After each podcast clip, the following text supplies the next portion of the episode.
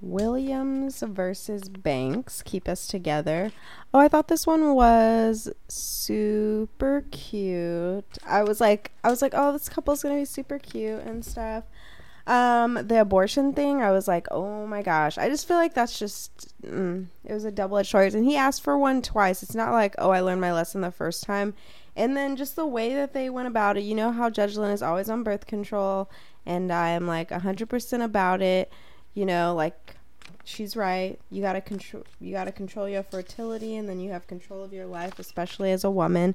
Which is why, um, so grateful for birth control so grateful. And I think that uh, there's a lot to be said about having that ability, but I don't know why you would stay with a guy who told you to get an abortion once and then get pregnant by him again and then allow this just not her finest moment. And I don't know why. I still don't understand, you know, so like I still don't understand why she's staying with him. I was just like, girl.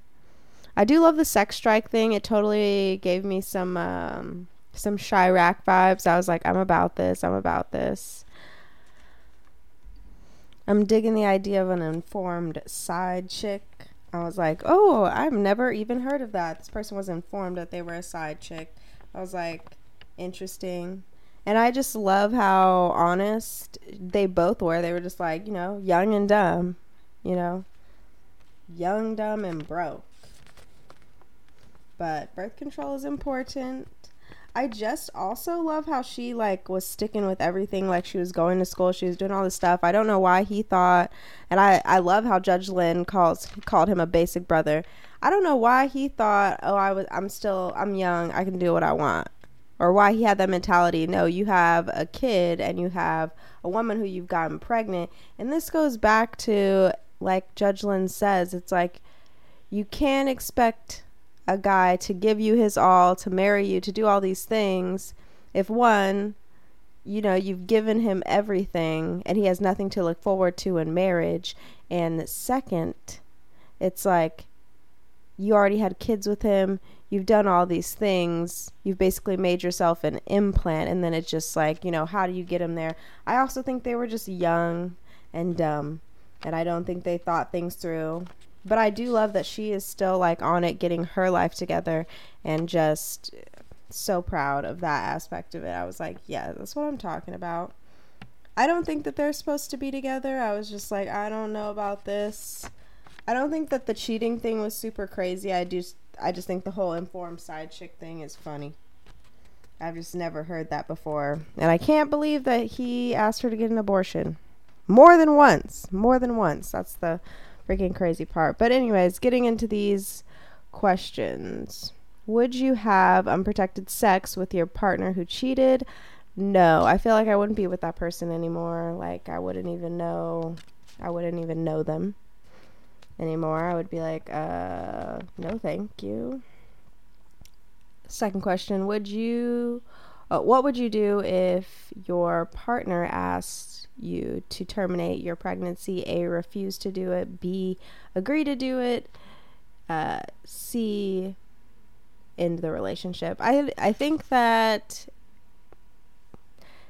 I would not listen to them. I feel like it has to do with me uh, as a woman because I'm the one carrying the kid. So I would make my own decision. I don't think I'd leave them for saying how they feel, but if they were like, you need to get an abortion, you need to get an abortion now, I'd probably leave that person because it's like, uh, I feel like that's my decision. And if they told me, it's just, it's the exact same way as if they told me you're going to have this baby. It's like, no, I feel like this is like more my decision. It's not, I, I feel like it's unfair to say that, but I also think that if you are in a situation where you're like having unprotected sex or and you're not on birth control or whatever, I just feel like it's obviously somewhat unexpected. So, like, if you're not, you know, in a committed relationship and you're like saying, oh, let's have a baby, it's obviously something that is a surprise. Um, and so I just feel like, I don't know, I just feel like there's no, my mom always told me there's no good way to handle that situation, you know, especially being a woman. It's like you've got three situations that just aren't great. And you just have to, you know, do what's best for you because at the end of the day, you're the one who has to live with the decisions that you make. Um, before I end this episode, though, I did want to talk about um, the talk of selfishness and like the fact that she failed her midterm. I thought like, oh, this guy is just completely not genuine, and I don't know why she wants to marry him because all he is, I feel like, is coming up with excuses and just doesn't want to really marry her and stuff like that. So sad. I just feel like she is definitely attaching herself to this dude, and it's like I just don't see that see it working out. And I can understand. I think that it's such a shame that we've like so many people have grown up in these broken homes that they want so much for their house to not be broken, like the relationship they have with their like they don't want to repeat the cycle that they lived, so they will stay with people who are not great for them. And I think that that's really sad. I think that that can happen both ways.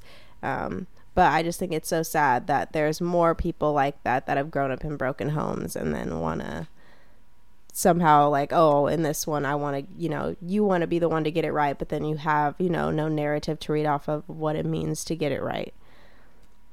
Anyways until next time until judge lynn drops until judge lynn drops more bombs on us